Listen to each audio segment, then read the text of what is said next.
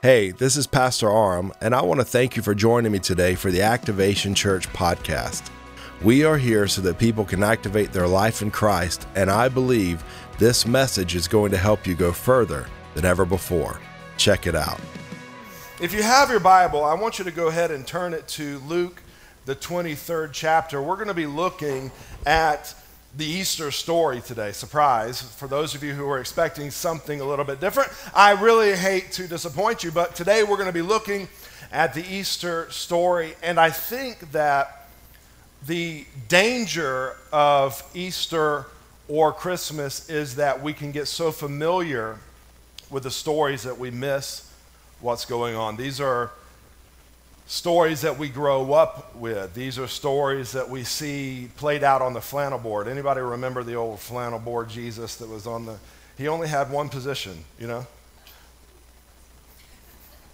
But we can get so familiar with these stories as we grow up that we miss the significance and the power of the moment. And so as we look at this today, I want you to really dig in and allow the Spirit of God to speak to you. How many of you believe that God can speak to you today? How many of you believe that you can get exactly what you need? See, I believe that God will meet us at the point of our expectation. I believe that God will meet us exactly where we need to be met. So I'm going to start in Luke, the 23rd chapter, verse 54. The Bible says it was the day of preparation, and the Sabbath was beginning. The women who had come with him from Galilee followed and saw the tomb and how his body was laid. Then they returned and prepared spices and ointments. On the Sabbath, they rested according to the commandment. Now turn the page to the 24th chapter, start in verse 1. The Bible says, but on the first day of the week, the, the chapter has been changed. Yesterday is gone. My past is gone. It's a new day, it's a new week, and it's time for new things to happen. On the first day of the week, at early dawn, they went to the tomb taking the spices they had prepared. And they found the stone rolled away from the tomb. But when they went, they did not find the body of the Lord Jesus.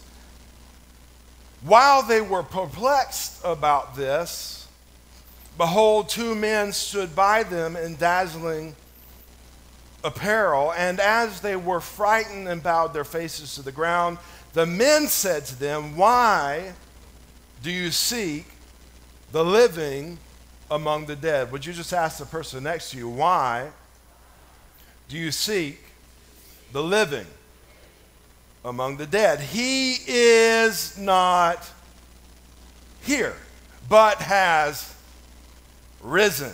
Remember, don't you remember how he told you while he was still in Galilee that the Son of Man must be delivered into the hands of sinful men and be crucified and on the third day rise? He told you so. Turn to the person next to you and say, He told you so. This is a phenomenal moment in history. Jesus was crucified. He did die. He was buried, but he didn't stay there. He got back up. And I hope that when we get to heaven, we'll be able to go back and actually see all of the stories that we hear about. Won't that be cool?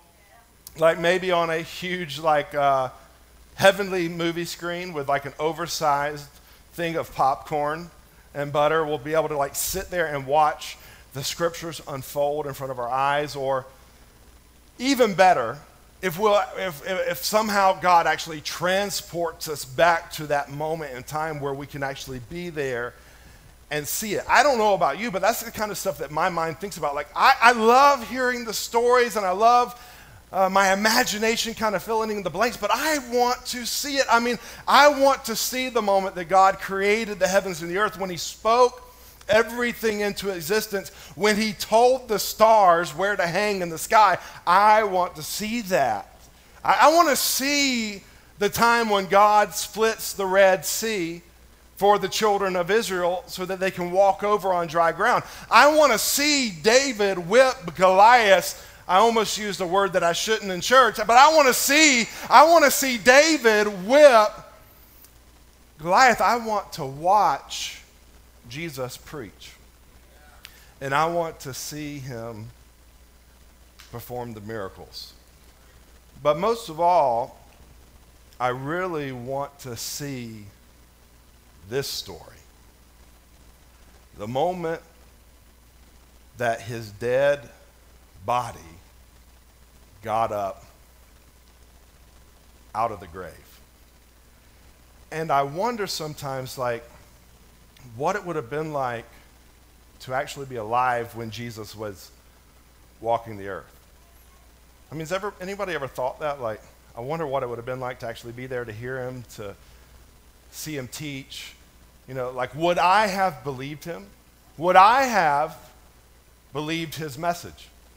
I mean, it's, it's really easy to sit here today on this side of history and say, oh, yeah, brother, I would have absolutely believed. I would have had his back. Jesus is my ride or die. We ride or die together, Jesus. But, but without the luxury of hindsight, would I have followed him? Or would I have been a part of the crowd that crucified him? Would I have been like John, the beloved, that followed him all the way to the cross? Or would I have been like Peter that denied him? Would I have been like Judas that betrayed him? I mean, to be honest with you, I would hope that on that Saturday I would have been hanging out at the tomb in my pickup truck, tailgating, barbecuing, waiting on a resurrection because Jesus actually did tell people he was going to die and come back. Did you know that? But this was not a mystery. He told them, hey, I'm going to die, but three days later I'm going to come back. But there was no one there waiting for the resurrection. The only reason they are there is because they are there to prepare his body for burial. And then get this, when they actually when they actually do get there and step in, they're perplexed because his body's not there. And their mind does not go to the fact that he told them he was going to get back up. I mean, it makes sense now, but in the moment, they're like, somebody stole Jesus. I'm perplexed. you know, they're like, they can't figure this thing out, but we have to realize they are living in the moment. They don't have the history that we have. They don't have the, the, the ability to look back on the story and come up with a conclusion. They're right there in the middle of this disaster, and that's what it is. I mean, one week earlier, they see Jesus riding into Jerusalem on a donkey, proclaiming to be king. And they're excited about that. But now, now they're dealing with the disappointment of his death. And I've found in life that it's, it's really easy to talk about hope when everything's going good. It's really easy to talk about the peace of God that surpasses all understanding when I'm living in a peaceful situation. It's easy to say, the joy of the Lord is my strength, you know, when, when I'm happy.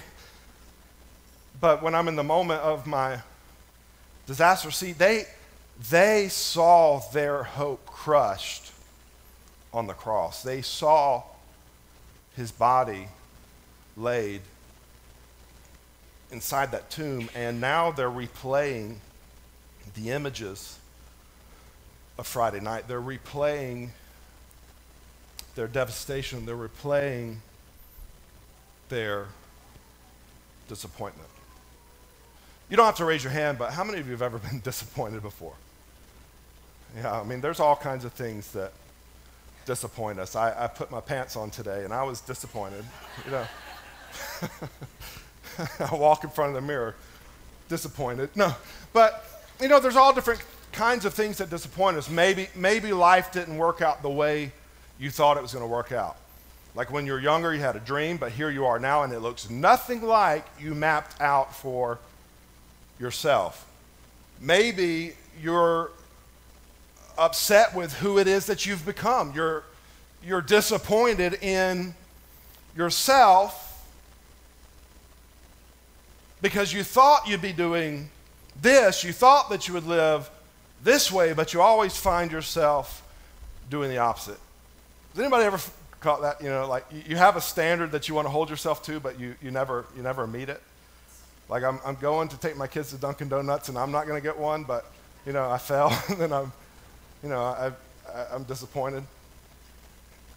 You know, maybe it's the disappointment of your past, something that you did that you're rehearsing over and over again. I mean, it's like the, the, the death that they saw. You got to understand, like, this was not just like a casual death. This was gruesome. This is the type of thing that you can't even sleep at night because when you close your eyes, you see that. And I think sometimes that's what happens with our past. It's like we, are trying to move forward, we're trying to live life, but when we close our eyes, we see our disappointment of what we did, or sometimes it's the disappointment of what was done to us. It wasn't even our fault. Like, I, I had no part in what happened to me, but now I'm dealing with this disappointment. And here's what happens instead of looking for resurrection, sometimes we're carrying around spices just to cover up the stench of our disappointment. You want to put a little perfume on it. I just want to cover up or mask the brokenness that's going on inside. Like, so somehow, in an effort, like, I can make everything look like it's okay even when it's not. I can walk around with a smile on my face even when I'm dying on the inside, and I'm constantly trying to fill the void of my pain, of my past, of my brokenness, of my disappointment with something that will just give me a feeling in the moment. Even though it's not going to last forever. I just, I want something that can give me just I know that tomorrow I'm going to have to wake up and face this all over again, but if I could just have something in the moment to make me feel the peace or the joy or the comfort or the love that I want, then I'll do that right now for the moment, even though it doesn't last. And what I'm doing is I'm covering the stench of my disappointment instead of looking for a resurrection. Along the way in life, just collecting stuff. Like if I have a relationship, I feel better if I can get married. I'll feel better if we can just have kids. I'll feel better if I can get this promotion. I'll feel better if I can, you know, up my bank account and my savings. I'll feel better if I can get a new boat. I, I do think that would make me feel better, okay? I'll just be honest with you. But if I got a new boat, I'll feel better. All this stuff is things that we're collecting, trying to cover up the brokenness that is really happening on the inside, and that's where we find Mary. In this story, she's not going to see a resurrection. She's going with spices to cover up the death and the disappointment that she experiences. And the angel says to her, Why are you seeking the living among the dead? Which is a powerful question that we should all ask ourselves. Why do I continually look for life in dead places and dead things. It's not that what I am looking for is wrong. Like, I want joy, I want love, I want peace, I want comfort, I want to feel whole, I want to feel complete, I want to live in health, I want things to start going good. Those are all good things to look for, but the angel's saying the problem is you're looking in the wrong place. And if you keep on looking in the wrong place, you're going to have to keep on bringing your spices back because the wrong place does not hold the solution you are looking for because what you are looking for is not here. He has already risen. He's standing on the other side of your disappointment. He's standing on the other side of your grave. And so you, you, have got to stop staring into the empty void of the tomb and turn around because if you'll turn around, there's where Jesus is. And so Mary shifts. Turn the person next to you and say, She shifts. The Bible says she turns. And there she encounters Jesus, the resurrection and the life. He meets her right there in the place of her pain and her disappointment, and she experiences a transformation. What I want you to know this morning is Jesus will always meet you in the place of your disappointment. But you've got to shift. Turn to the person next to you and say, You've got to do it. I've got to shift from the tomb to the Savior. I can't continue going back to dead, dried up places, dried up things, dried up relationships, dried up substances, expecting a resurrection. I've got to turn around. I've got to fix my eyes on Jesus because He is. Somebody say, He is. He is the resurrection and the life, and He'll meet me in the place of my disappointment. And what I've learned is the place of your greatest disappointment can become the place of your greatest miracle. There, there's a lady who has a ministry that reaches all over the world now. She ministers the gospel, but she also rescues women who are caught up in sex trafficking. And when she rescues them, she gives them the gospel and lets them know that Jesus can transform you, Jesus can change you, Jesus can give you a new life. The old things can pass away, everything can become brand new. It's a powerful ministry, but what's more powerful to me than the ministry she does is where she came from. Because she was abandoned. Her parents left her, they abandoned her. She was raised by people that were not her family, and she didn't even know about it until she got a little bit older. And she herself was abused for years. She was a broken person. She was a shattered person. She lived without hope. She lived every morning in the disappointment of her life and the disappointment of her past, and tomorrow didn't look any better. I don't know if you've ever been there before. Like you know your past is jacked up, but tomorrow don't look any better. And that's where she is, but she meets Jesus and everything changes. She stops looking at the grave. She stops looking at where she came from, and God completely restores her and transformed her.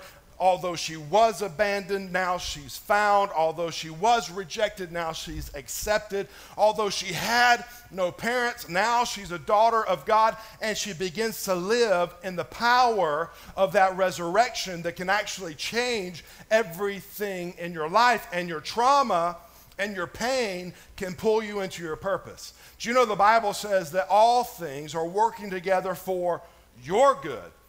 There is nothing wasted in your life. Everything that the enemy meant to destroy you and to harm you and to take you out is the very thing that God will flip and use to propel you into your purpose. That's what resurrection power is all about.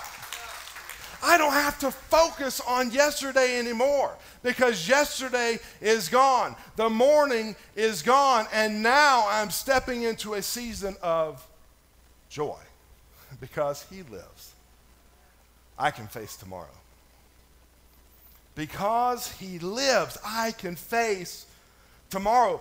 Tomorrow can be a new day. Right now can be a fresh start. But I have to understand resurrection power.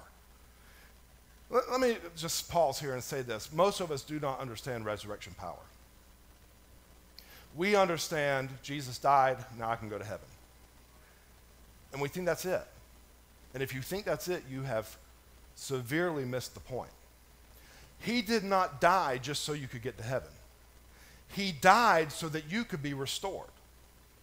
The image that was lost in the garden through Adam and Eve was brought back through Jesus Christ. So now you are a son or daughter of God, created in his image and called to be fruitful and multiply and increase and to live in the very life of God. When Jesus says, I've not come, he, he says, I've come that you may have life and have it more abundantly. That word life, that's talking about the life of God. I have come so that you can have the life of God in such a way that it overflows your life. That, that's resurrection power.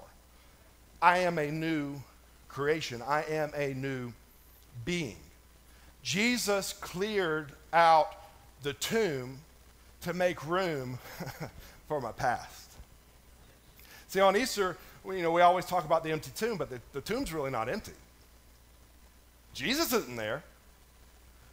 His body is no longer laying in that tomb, but Aram's past is in that tomb. Aram's shame is in that tomb. Aram's sin is in that tomb. Aram's disappointment, Aram's pain, Aram's, you fill in the blank, whatever it is that was who you were is now in the tomb because all things have become brand spanking new. If you are in Christ, you are a new creation. You are a new creation. The Bible says old things are gone. Behold, everything is what? New. I like to say brand spanking new. I want you to see what Paul says in Galatians, the second chapter. this is incredible because this is a man who was crucifying and killing Christians. Yet he has an encounter with Jesus himself on the road and everything has changed. And watch what Paul says in Galatians 2:20. He says, "I have been crucified with Christ." That's what you have to understand. When you come into Christ, you died with him. He says, I have been crucified with Christ. It is no longer I who live, but Christ who lives in me. It is no longer I who live, but Christ who lives in me. That's why I don't have to live in shame because that's no longer who I am. What I did yesterday is no longer who I am. And every morning I should wake up and step into resurrection power which means I may have missed the mark. I may have messed up yesterday, but today I am still the righteousness of God in Christ Jesus. Because of what Jesus did, that's not who I am. It may still, that, that guy may still try to come back every once in a while and, and do some stuff, but it does not affect my standing with Christ Jesus. And you've got to know that. Because if you don't know that, you'll live with condemnation and shame for the rest of your life. Because every time you mess up, you'll think that you got to fix it. And that's not resurrection power. Resurrection power is I am right now at this moment the righteousness of God in Christ Jesus. My past is gone.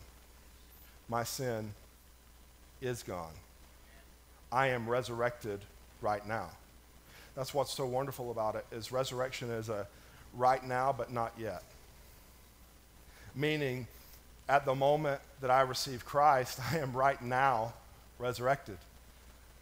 But the fullness of that resurrection is the moment where every tear, all the pain, all the sickness, all the stuff that we wrestle with now is completely demolished. But I can experience the fruit of resurrection now.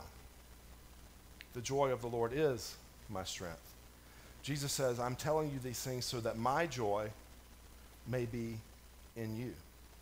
The peace of God that, goes, that surpasses all understanding belongs to me right now. All these things, every good gift that comes down from the Father belongs to me right here, right now, in this moment. And because of the resurrection, I'm going to take a hold of it. Today, you need to take a hold of resurrection power in your life. You, you still remember yesterday. You still remember the disappointments. You still remember the pain. But I can move past it because that's no longer who I am. And you need to remind yourself of that. I am a new creation. When those voices come back and try to bring you down and pull you back, you need to remind yourself, I am a new creation. When you, when you feel those moments of not being worthy, you need to remind yourself that I am right now the righteousness of God in Christ Jesus. And He died so that I could become like Him. Get that. He died so that I could become like him. And there is a process there. And that process takes longer for some than others. But as long as you're in that process, you are moving in the right direction to the point to where one day we look at him, we see him face to face, and everything is completely transformed. Every head bowed, every eye closed. If you have never responded to Jesus in the way of saying, you know what? I want to give my entire life to you. This is not a religion. This is not a, I go to church every once in a while. This is not any of that. This is my life belongs to you. You are now my Lord. If that person is you, with every head bowed, every eye closed, if you would just take your hand and lay it over your heart, I want to pray with you in this moment. I see your hands all over this place. Father, for every person that has laid their hand over their heart, today I ask that they would experience resurrection power, that they would be transformed from the kingdom of darkness into your marvelous light. That God, you would begin to touch them, that you would begin to bring emotional healing to them, that God, you would begin to bring restoration to their heart, to their life, to their mind. God, that you would begin to make all things new. The Bible says that if you confess with your mouth that Jesus is Lord, if you believe in your heart that He actually did come back to life, that's all you got to do. That's your part. He did everything else for you. And so, in this moment, if that person is you, just say, Jesus, come into my heart, come into my life, forgive me of my sins, be my Lord and Savior forever. If you just said that prayer, I want to welcome you right now to the family of God. Can we just put our hands together? We welcome people all over this room into the family of God.